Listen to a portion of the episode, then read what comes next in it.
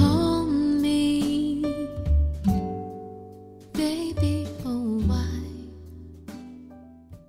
Hello，大家好，欢迎收听阅读 Tango 书笔鉴赏会，我们是林森林与 Sophia。嗨，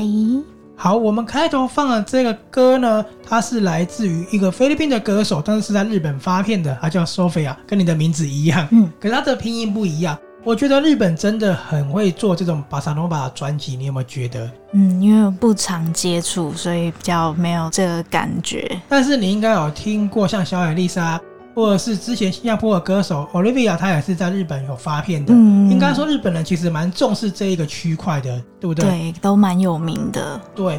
这个呢是他在《I Believe》这张专辑的第一首嗯歌，叫《Broken My Heart》。那这张专辑的主打歌呢，其实当时在日本也是作为《三十拉警报》那个日剧的主题曲。哦，所以刚刚那一首就是《三十拉警报》的主题曲。不是，我现在放的是专辑的第一首哦，歌。第一首歌。那你讲的那一首呢，我会放在最后节目收尾的时候给大家听一下。哦，那可以期待一下。啊那三十拉警报感觉蛮厉害的。对，是那个女主角突然想不起来了，江角真纪子吗？对，哦，真的很好看那一部。那其实也有一阵子了耶。这是你第一次唱他的歌，对不对？第一次。嗯，那你有没有觉得他们的巴萨诺瓦歌真的是非常舒服？对，就是听了很放松，声音也很舒服。对，他还用大量的爵士乐，我真的很喜欢。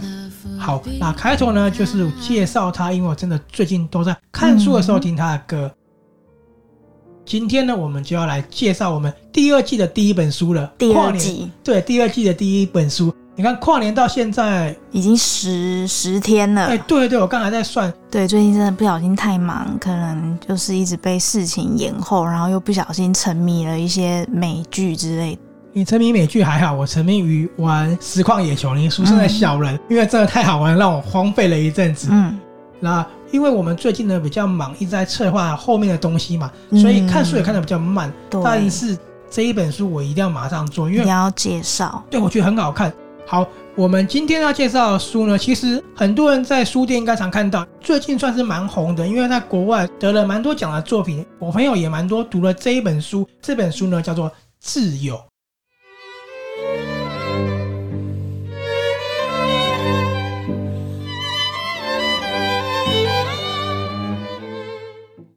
挚友。所以这本书就是哪一国人写的呢？它是美国，对吧？你看一下介绍，嗯，他对是对生长在纽约长大，但对对他对母亲是德国人，哦然后他父亲是巴拿马的华人，哦，蛮厉害的蛮耶，蛮酷的蛮酷的。那他的年纪其实已经不小了，他对，照片看起来已经可以快要到奶奶的年纪了。已经六十八岁了。嗯，这个是他六十八岁的时候写的一本书啊，你看那个封面“自由”，嗯你猜得出来“自由”指的是什么吧？应该就是那只狗了。那我想好奇问你一个问题是：嗯你看照片，你分得出来是哪个狗吗？它看起来蛮像大麦丁的， 因为是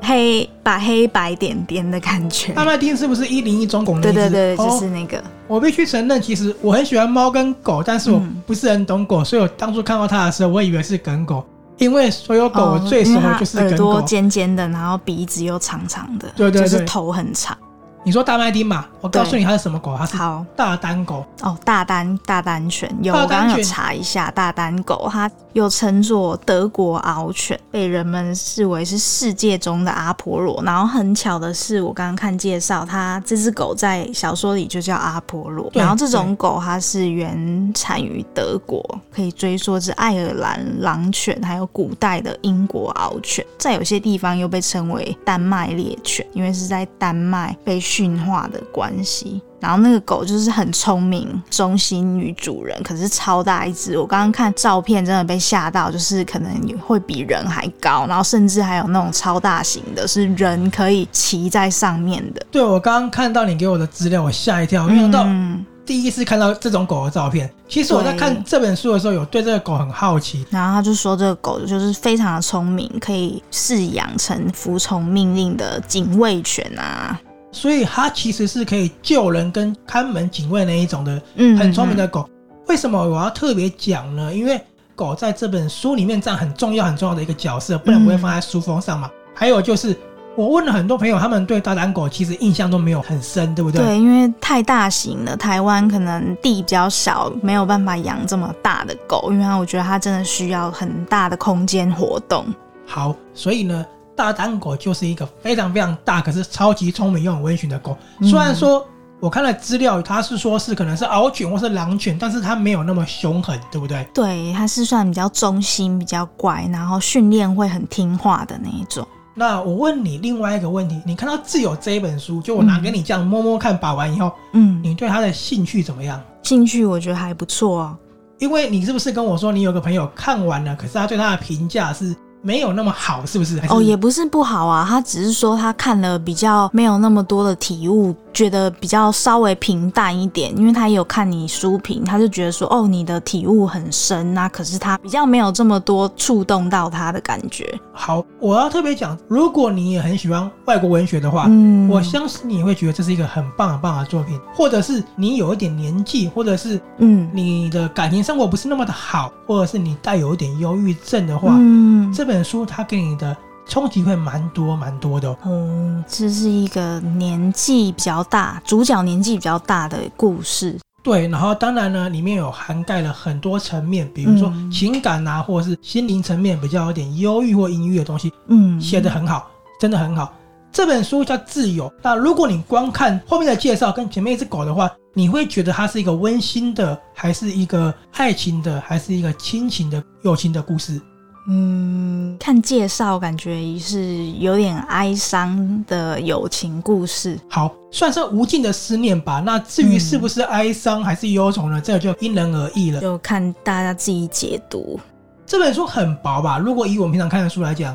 嗯，算薄，看那几页。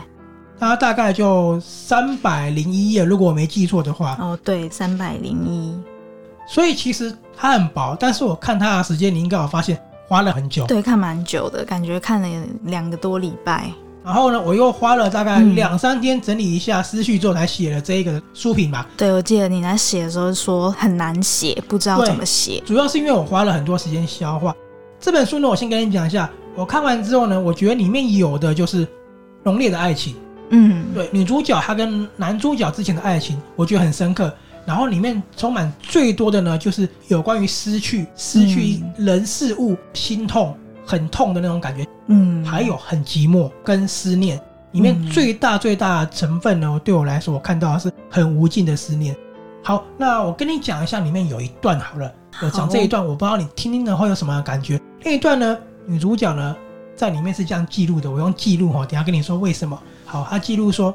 我想念他，每天想他，每天都非常非常的想他。如果那种感觉消失了，会怎么样呢？我不想让那种事情发生。嗯所以我告诉了心理医师说，如果不再想他，这一点都没办法让我快乐。正如一首老歌所说的：“爱吹不得，哀伤同样也吹不得。嗯，所以他就是觉得这种想念、哀伤的感觉，真的是没办法去催，让它快一点不见，真的是需要时间去化解。对所以他对刚刚说记录，就是指记录给心理医生看的日记。”不是这本书呢，我的想法是这样子的，嗯就是我看的过程，我觉得它很像是女主角呢，她在写她的日记，或是她在自言自语，告诉自己我现在的心情怎么样，我有什么想要说的话讲出来。嗯，我觉得它是一个这样的形式。那当然，每个人看它可能会有不同的感觉。我就觉得我看了一个女主角，她在于接受了一些冲击的事物的时候呢，跟她接受心理医师治疗的时候呢，她为自己做下的一个记录。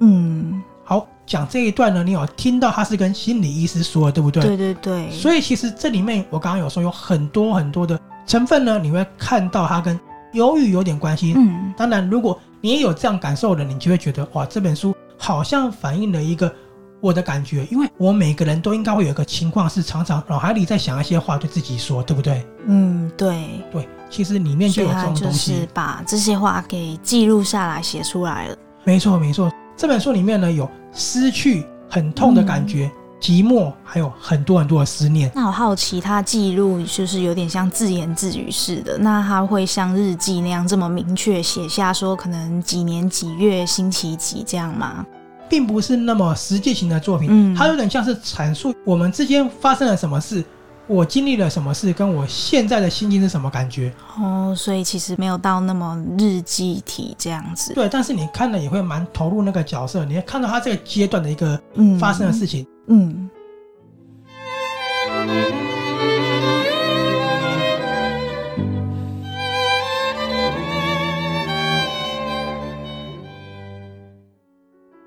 好，那我现在告诉你一下这本书在讲什么。这本书呢的主角呢，他是一名教学生写作的文学教师、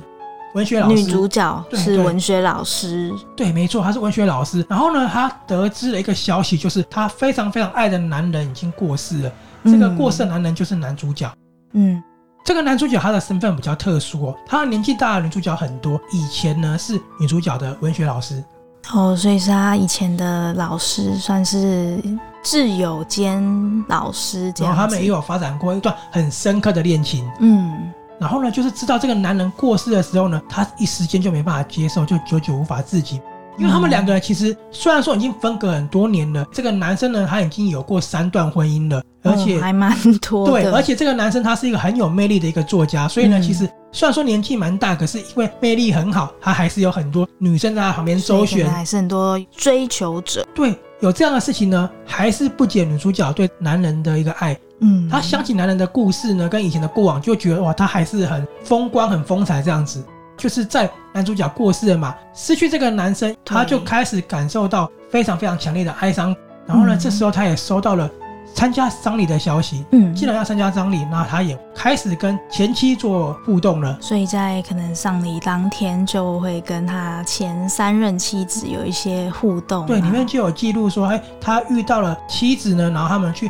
谈论说他们对男主角是什么样的感觉，然后又有什么样的过往这样子。好，那就在这时候呢，他才发现说，原来男主角他养了一只很大只的狗，就是大丹狗。那大丹狗太大只了，有点头痛，他们不知道这个狗要怎么办。最后呢，给了女主角去养了。哦，那真的是很麻烦，因为真的体型超大的，而且我看他说体重应该超过八十公斤，几乎快要九十公斤的一个叫阿波罗嘛，你刚好说嗯的超级大狗，让他应该超高的，对，就踏入这个文学教师的生活里面了。可是呢，那么大只的狗，你要知道，他们住在纽约的公寓，其实不能养的。对所以啊，呢这么大一只要这怎么狗办？跟它在一起的时候，就变得很棘手的一个状况了。可是很有、有意思的就是呢，他有在看心理医生嘛，对去舒缓他的一个寂寞的感觉跟一个忧郁的感觉。嗯可是这个大单狗开始慢慢的影响他，居然也变成了治疗他。我们之前有做过戏剧治疗，然后也知道音乐治疗，那你也知道有猫治疗跟狗狗治疗，对不对？有宠物治疗，哦对，里面就有写到这个区块。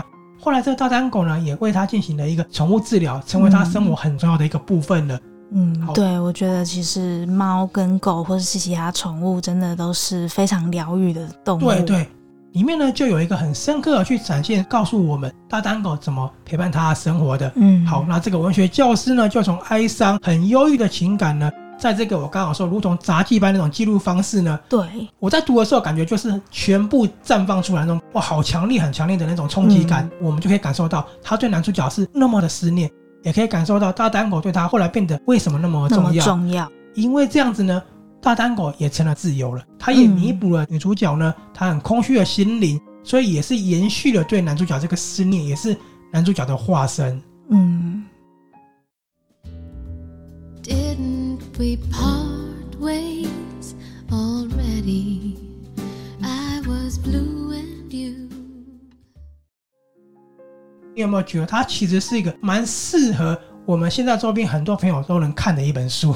对，应该蛮适合现在的，忧郁的人嘛，啊对不对？我觉得它有种程度上会帮助度过一个很低潮的感觉，它给了一个方向去抒发。而且因为他也是像住在纽约的公寓里面，然后公寓不能养宠物，就是我们现在可能很多朋友都是租屋，那租房子很多地方其实也都是没有办法养宠物，有时候自己一个人住真的是会觉得蛮孤单的，其实女主角一开始都是很喜欢宠物，那后来就是因为呢，猫咪也是会离开她，因为老了会死掉等等之类的，她开始觉得嗯说，我现在的状况，我能不能承受宠物呢第二次离开我了？对，它里面有非常多的一个展现，是她对猫跟狗是如何的爱，嗯，用了很多不同的方式去展现。我觉得这个真的嗯写得很好。嗯，因为其实我们家也是有三只猫，只是因为它们都还算年轻，所以我还没有面对过就是宠物离去的这种情况，对，真的是很难想象会是什么样的情况。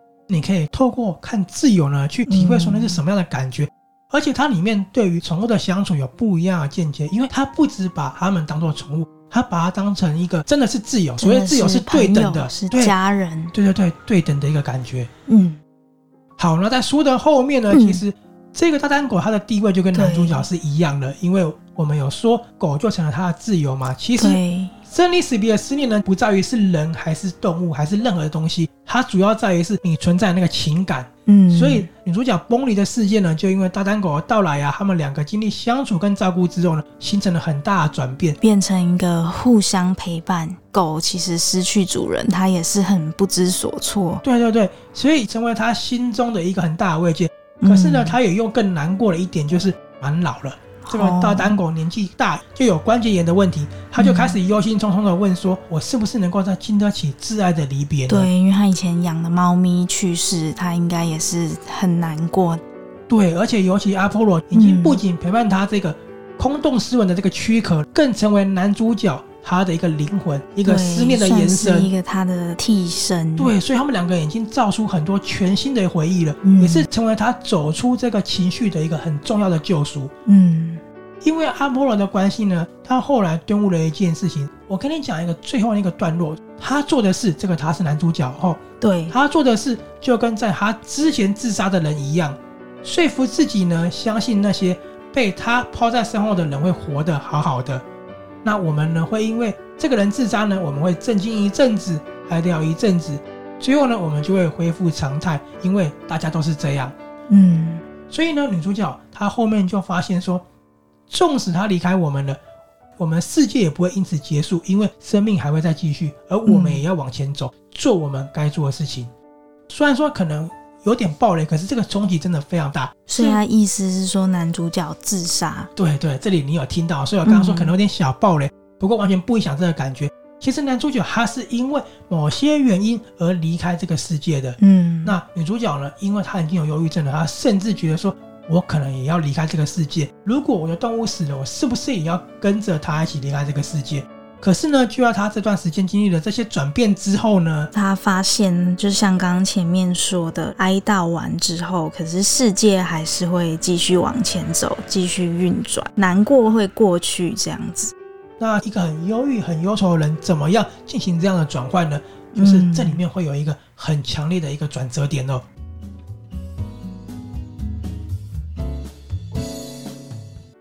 那里面的感情呢？我觉得对很多人来讲，或是现在人来讲，可能有点复杂。就是我讲的，还有三段的婚姻，然后可能嗯男女关系，又比较多。可是嗯我觉得其实这些都是形式上，它的本质是很纯粹的。嗯纯粹就是都是因为很爱才会做这样的一个事情嘛。嗯你很爱一个男生，你很爱一个女生，才会跟他思念那么久，一直对维持一个很好的关系。所以我反而觉得这是一个很纯粹的感觉，太纯粹了，爱得太深了，在经历生离死别之后，他的世界才会整个崩坏。嗯里面的情感呢，我觉得对于年轻的朋友来讲，可能看的感触比较不会那么深。当然，我也很年轻，所以其实我的感触可能不是那么精确，但是我可以说他的情感非常细腻，是那种经过淬炼洗礼过的爱情，因为是走过人生很多阶段的一个故事。我觉得如果有体会过失去的人，可能看这本书也可以从里面看到一个自己的样子哦。嗯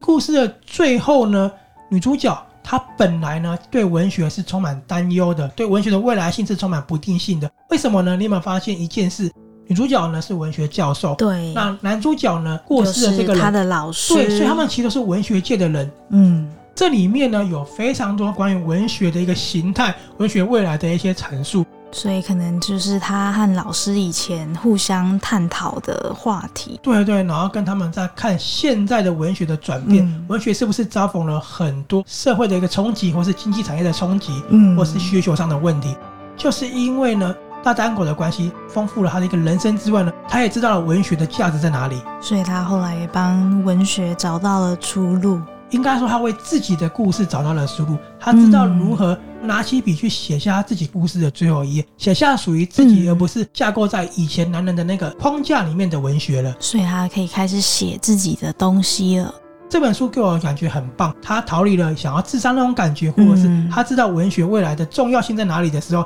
我觉得这个角色是他不停的往前走，不会停留在过往。我觉得真的蛮特别的，就是除了狗变成他的挚友以外，然后加上他自己克服了忧郁的难关，然后又有开创了他自己文学的新的东西，这几个结合在一起，真的是蛮特别涵的。盖的非常非常深，对不对？所以其实很爱文学的人看了一定有很多感触。那我刚刚有说他没有停留在过往，我非常喜欢这个作者给我的感觉。嗯，其实你有没有发现，我们读一些书的时候，有些书的作者他很坚守在于以前的形式，就是会喜欢说，哎、嗯文学就应该怎么表达，或是我想要的风格是什么样，或者是当年那个文学就是这样才叫做文学。所以其实有些作品，不知道你有没有发现是，你看的过程你会知道说，哦，那个是那个时代的作品，或是那个是上个时代的作品，这你应该有点感触，对不对？对好，这样的作者我觉得很棒，因为他们保留了文学的传统传统跟文学最初价值，当年的那个价值跟样貌，看他的过程，你可以回到那时候的文学的感觉。嗯，可是呢，其实这个作者呢，手表帮我讲叫一下，西格利的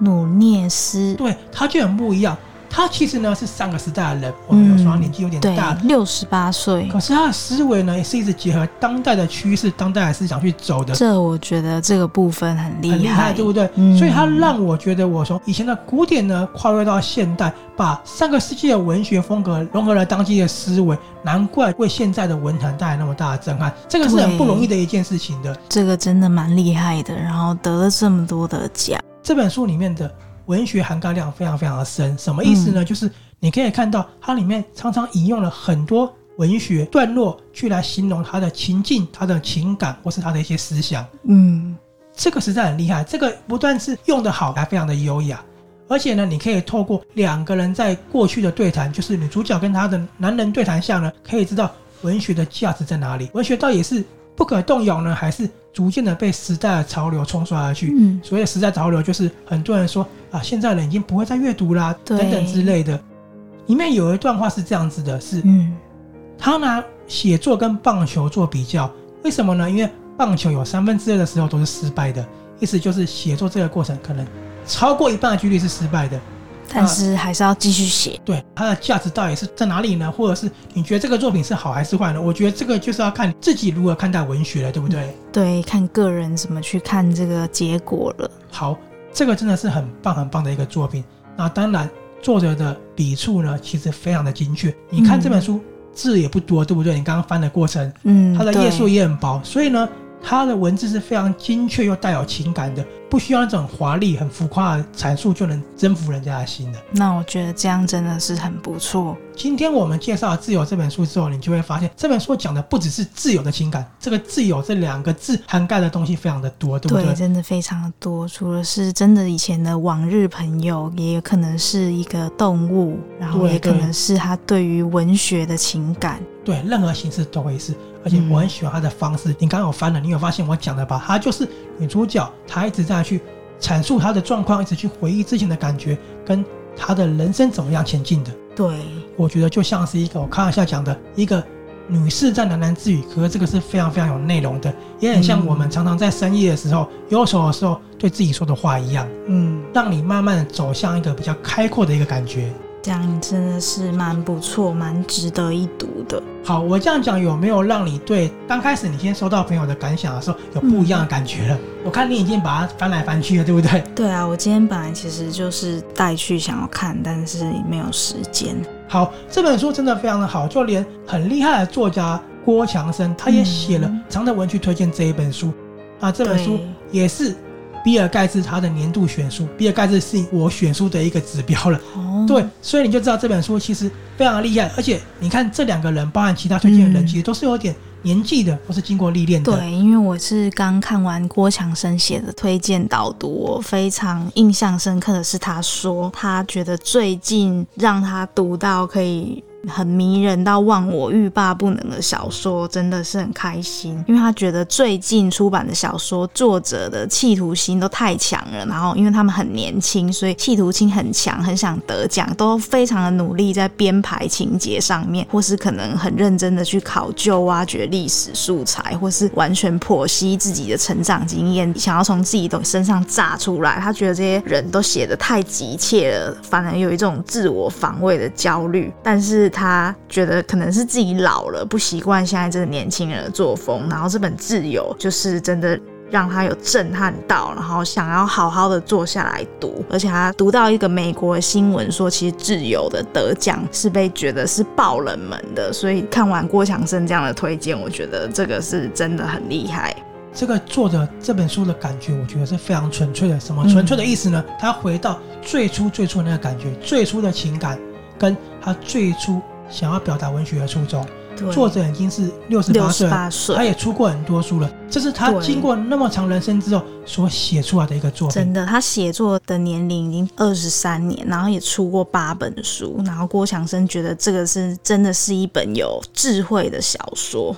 再回到我刚刚讲的，最后补充这一点，嗯你看过推荐的人，不管是郭强生啊、范奇斐也推荐嘛，嗯马欣啊，还有我讲的比尔盖茨跟哈金，我这两个够大咖了吧？对，你看他们都是有社会历练、经过岁月洗礼的人而去推荐的，对，都他们是年龄层比较大的，就证明这本书它有它一个很重要的价值很的，对不重啊对要？的存在价值。我觉得年轻人也一定要看，去看看它跟你现在读的作品是有什多么的不一样，去或看看是有什么不同的感触？对，去看看这里面是怎么样呈现于情感跟思念的，嗯是怎么样去写作的。嗯，真的是蛮厉害的。对，我觉得选书的话呢，真的不能错过这一本书的。好，那这本书呢是由即墨出版社所出版的。那如果粉丝团的话呢，你们哦可以，去它是原神出版社出版的，那它这个是即墨系列。原神出版社呢，它的书都很棒，我超爱他们的一个嗯，灵魂，哎、遗忘书之墓，你应该知道，是我哦最爱知最道爱的书。所以如果你要看这个书的许多资讯呢，可以到原神出版社的粉丝团，或者是我爱这本书的粉丝团，都可以嗯都看它的可以看资讯。到作者呢叫做西格尼德·姆涅斯，对，好，名字名字有点难念。有点绕口。然后译者呢是苏英文啊，嗯书名就《自由挚》友真的非常非常的好看哦。那这个呢，就是我们第二季所介绍的第一本书了。没也错，非常谢谢大家收听。那如果你喜欢这本书的话，也可以到我们阅读 Tango 书笔鉴赏会的粉丝团看我写的书评。没错，好，那也跟大家预告一下，我们之后呢会持续的推荐书籍跟电影，然后访谈呢也会在近期就开始准备好喽。对，那请大家多多支持了。那我们今天呢就为大家分享到这里了。最后呢就是放 Sophia 刚刚问的那一首歌，没错就，是一样也是三 Sophia 十啦，警报，对啊对对主题曲，跟你同名的那个菲律宾来的歌手所唱的《I Believe》。我们下次见了，下次见，